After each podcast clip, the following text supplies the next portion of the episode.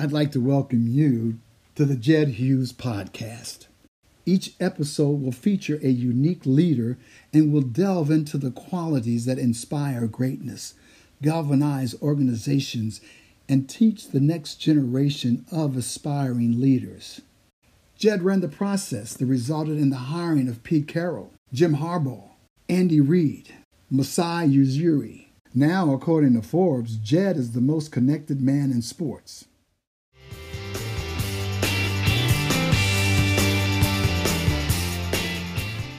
My guest today is the co-founder of Sheex, a performance betting company, and has been named Entrepreneur of the Year.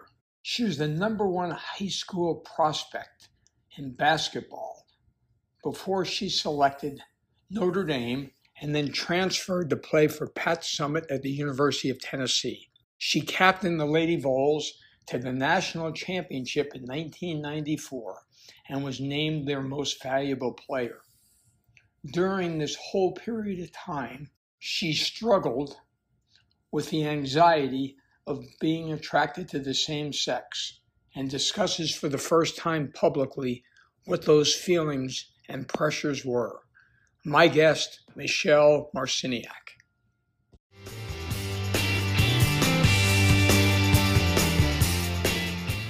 Well, welcome, friends.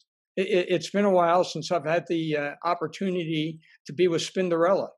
I mean, your uh, high school accomplishments uh, in terms of growing up in Allentown and being named the, the top female player in the country your senior year is, is amazing. So thanks for joining us. Uh, thank you for having me, Jed. So how did basketball come about? Really through a lot of uh, different sports. I grew up playing every sport imaginable with my brother. We would always, you know, we, we had a basketball hoop in the backyard and we would play before school, after school. Um, but we would also play, you know, flag football and, you know, we would pitch, and I was on always on baseball teams and soccer teams. And what's interesting is I grew up playing with guys um, in, in every sport, in every situation.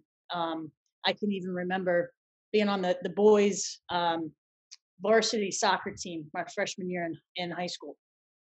And uh, I was the leading scorer on the team, and they wanted to give me the M V P a- across the entire league, but they um, they couldn't uh, because they they felt bad that they weren't giving it to a guy, you'd like to avoid. And so um, they ended up doing a co-M V P with, you know, someone else who is a little bit older than me on on my team. So my point is I've, I've always played uh, all kinds of sports, and, and basketball was one of those sports, but I had, I had an opportunity with basketball to take it further as far as, as far as the opportunities for girls back then and for women. Uh, and so that's where, that's where, you know, I was re- really a great athlete in, in all sports, but basketball, there was more opportunities for me to grow uh, into it. You know, as we look at today and the way society is, and, and you know, we've got a divided country and we've got all sorts of race issues and things like that. So as you're growing up in high school, you know, when was it that you uh, felt like you might be attracted uh, rather than to a male, to a female? I mean, how did, how did that come about? I know you selected Notre Dame. Mm-hmm. Uh, and then you left after you. I mean, Pat Summitt tried to recruit you. She's given birth to a baby, and uh, you're you end up going to Notre Dame for a year, and then you you come down and you're her captain and M V P of the national championship team. So yeah. A lot to unpack there. You know, I I guess I, I've never really talked about this this story um, publicly, um, but I, at no time like the present, I guess I'm I was always in a very protected environment. Um, grew up Catholic.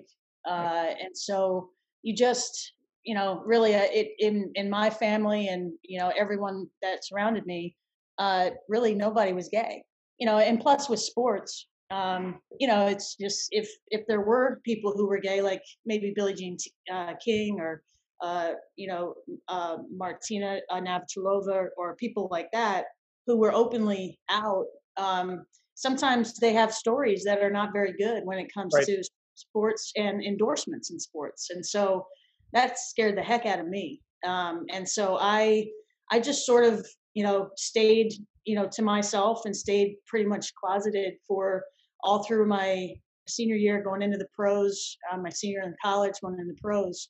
Um, and then I finally, when I was twenty-three years old, came out to my, my family, my mom and dad, my family. Uh, that didn't go well, but, uh, but, you know, it, it took a couple of years to um, make that be okay. Um, I, I believe in who I am. And if who I am means that I'm attracted to someone that everyone else is not attracted to, then that's, that, that's, that's my right to make those decisions. And the, the older I got, the more comfortable I became with myself, uh, and just, um, trying to uh, really live by example and not trying to hide anymore. I think it's, I think that's what, what bothered me the most uh, when I was, you know, in my early twenties and really starting to kind of come into my own, um, getting into more of adulthood. And I just, I was just lying to myself. I was lying to everyone around me. And so um, I just, I didn't want to do that anymore. And, and so fast forward, you know, now I'm I'm in my mid forties, uh, actually passing my mid forties now, and um, you know, you have to be comfortable in your own skin, and um, and I, you know, it's taken a really long time to get there, um, but I feel as though the only thing I can do um, is really just to set an example for people, just to be authentic, you know, and there's, you know, people are different. And that's okay. And it, knowing knowing what those differences are, those differences are, and um, you know, being being comfortable in your own skin is is really important to me. The, the guest I had last week uh, is an African American who runs the uh, mental health and wellness for the N B A, and the whole race issue came up about talking what it was like to be a black man growing up and the things that occur. And we talked about, you know, different choices and so forth. And I can only imagine the anxiety that you lived with and you were playing with had to be just tremendous in terms of just over, almost overwhelming. Yeah. Yeah. There was, there was a lot of anxiety. It, you know, I, I had a lot of pressure on me. As you mentioned, I came out of high school as National High School Player of the Year. I was this, you know, the, uh, you know, superstar, you know, coming out and, um, you know, with, you know, with basketball. And then I went to Tennessee and um, had a lot of pressure to, you know, compete for a national championship. I was a starting point guard.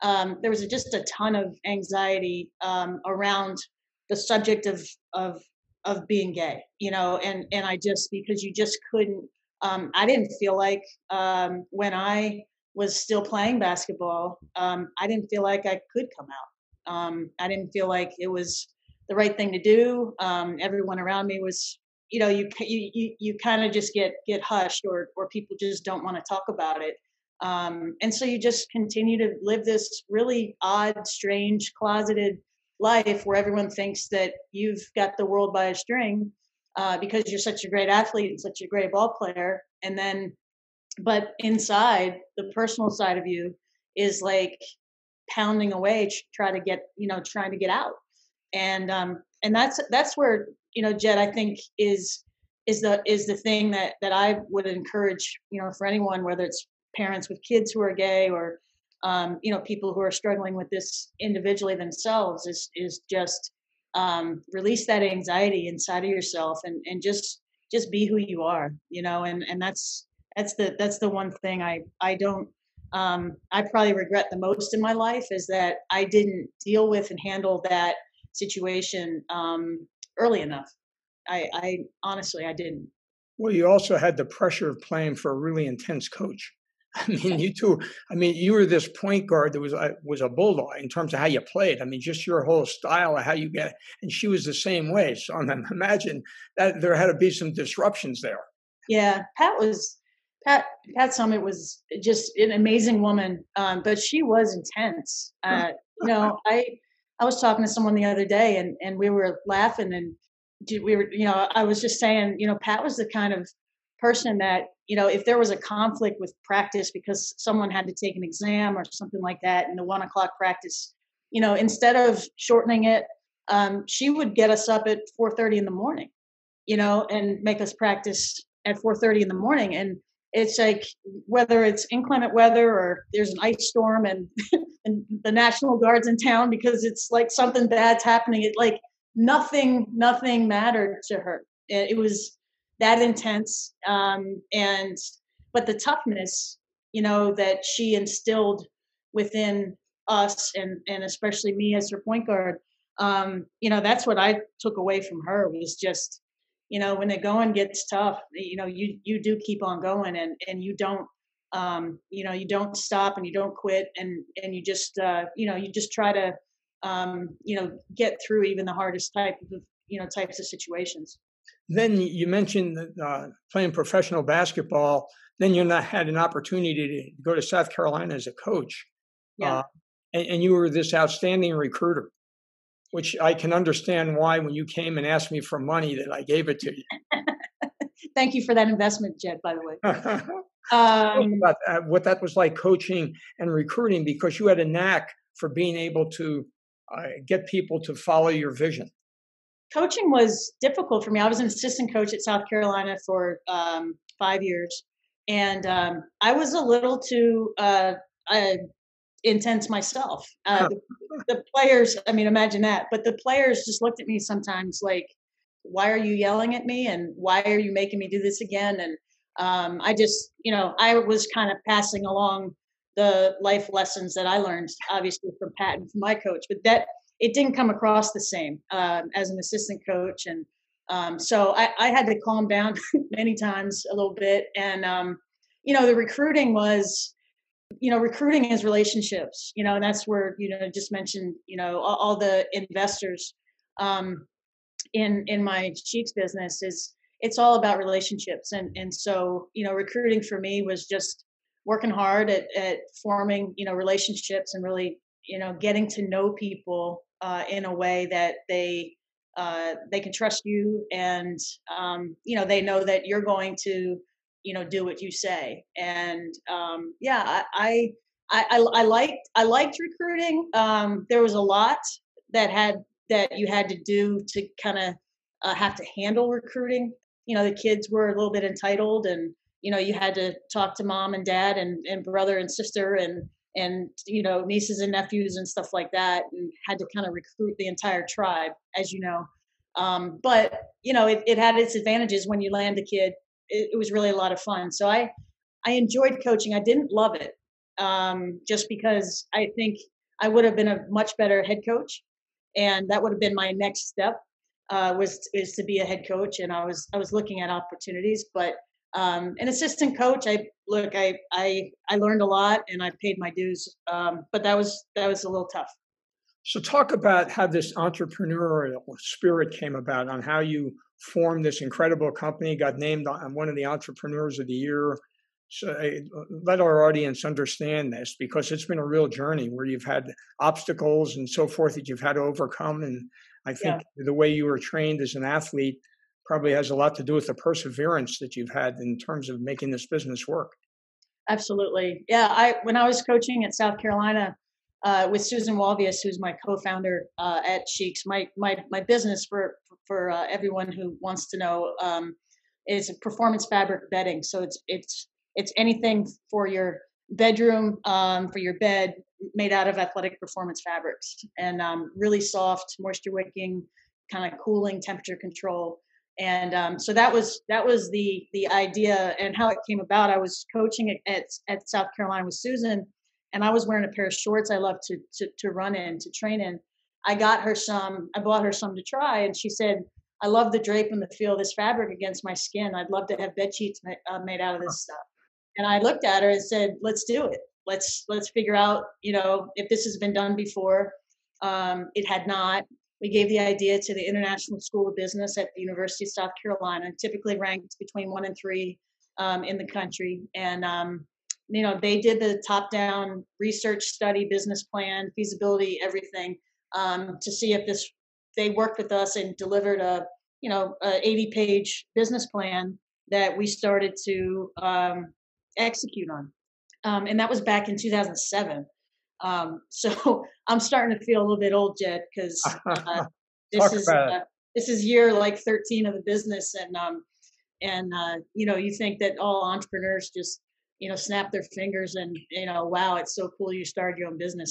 it's it's uh it's tough stuff. it's really, it's really tough. But, you know, when we started, we wanted to create a brand that was sort of synonymous, uh, just like Starbucks is. Um, you know, we talked about this early, like instead of um, saying, I'm, I'm going to go get a coffee, you hear people say, I'm going to go get a Starbucks. Right. Or, you know, I don't have a vacuum, I have a Dyson. Um, you know, instead of a tissue, it's it's Kleenex. Next. So we, we were really interested in this whole branding of of how, you know, you could you could take the word sheets and put an X on it and say, I sleep in Sheex, instead of just, I have sheets for my bed. And um, so that's what, you know, if you think, you know, marketing wise, we, we really started to to formulate the brand and try to, you know, just become first to market.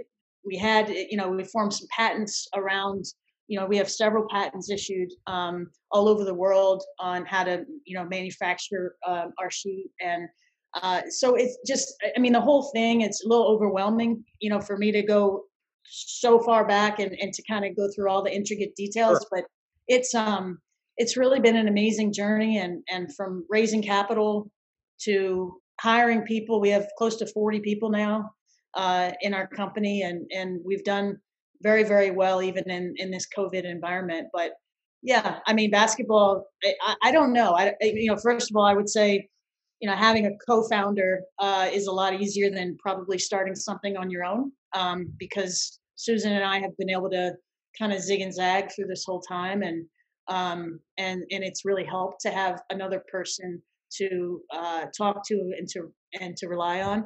It's a difficult journey.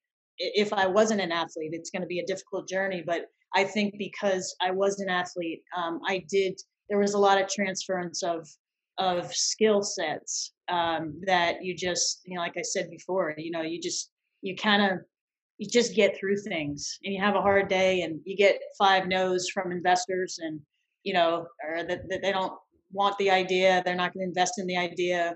You know, you just, you kind of take it and go with it. And, um, it's, it's, it's so similar when you're on the court, you have a turnover, you miss a shot, you miss a free throw, whatever, you know, you just have to keep going. You can't stop and analyze and evaluate, and that all comes later, but, um, you know, you just learn how to keep yourself in the game. And that's what, that's what we're doing with Sheex. What do you think the biggest roadblock was you two had to overcome in order to get this thing to where it is today? Uh, capital, capital. I mean, two, you know, two female founders. The good thing that we had going for us, Jed, is we, we would go into boardrooms and, and, you know, have all kinds of, you know, meetings scheduled and stuff. And we were able to kind of talk shop. You know, because every person that we talked to on the business front, for the most part, ninety-nine percent were men, you know, but here you have these two athletes that can talk shop, you know, to kind of break the ice in the meeting. And um, it just, I think we were treated a little bit different. And, and I mean, in a better way, because we were athletes um, and we came from these athletic backgrounds. So we could sit at the boardroom table and we could, we could talk sports and, you know, just talk about our experiences with sports. And so, you know, for me, the biggest roadblock, if you get beyond that, was um, capital. I mean, just access to capital, um, you know, and, to, you know, I, I've, I've, we, we have uh, a lot of investors, and I've raised a lot of capital for our company. And um, let me tell you what, that's just, it's the hardest thing is the access to capital.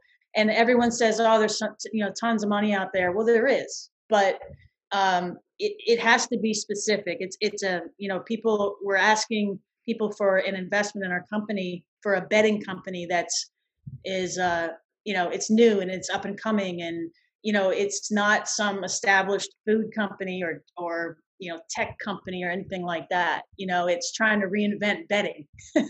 um, you know, now we, we don't have, Uh, a problem uh, getting investors, you know, because our process has been proven, and, and we're we're we're doing very, very well. But the early days was tough uh, with the access to capital. What about knockoffs and competition now? What what, what has happened to your brand and to the to the shelf space and to the the desire of of uh, your customers? COVID's been hard because of uh, you know, like.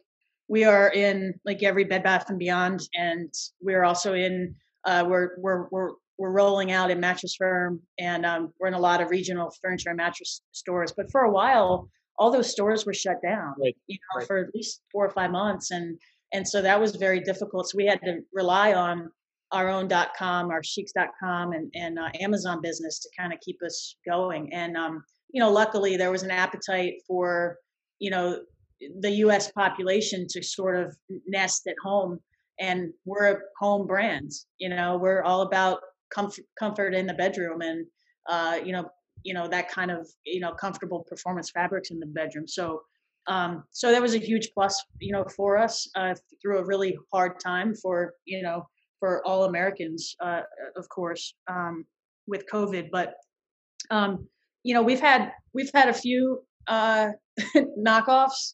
Uh, I guess, you know, when that happens, it's just, it's just the sincerest form of flattery, I guess. Um, But I, I don't like it. We've had to defend our patents a couple times. Um, you know, it's it's what you have to do. It's why you have patents. And um, so, but we, we've been able to, through our patents, really kind of elbow out um, a whole lot of competition, um, you know, and, and kind of keep our own space uh, sacred, if you will, with the performance fabrics made into bedding.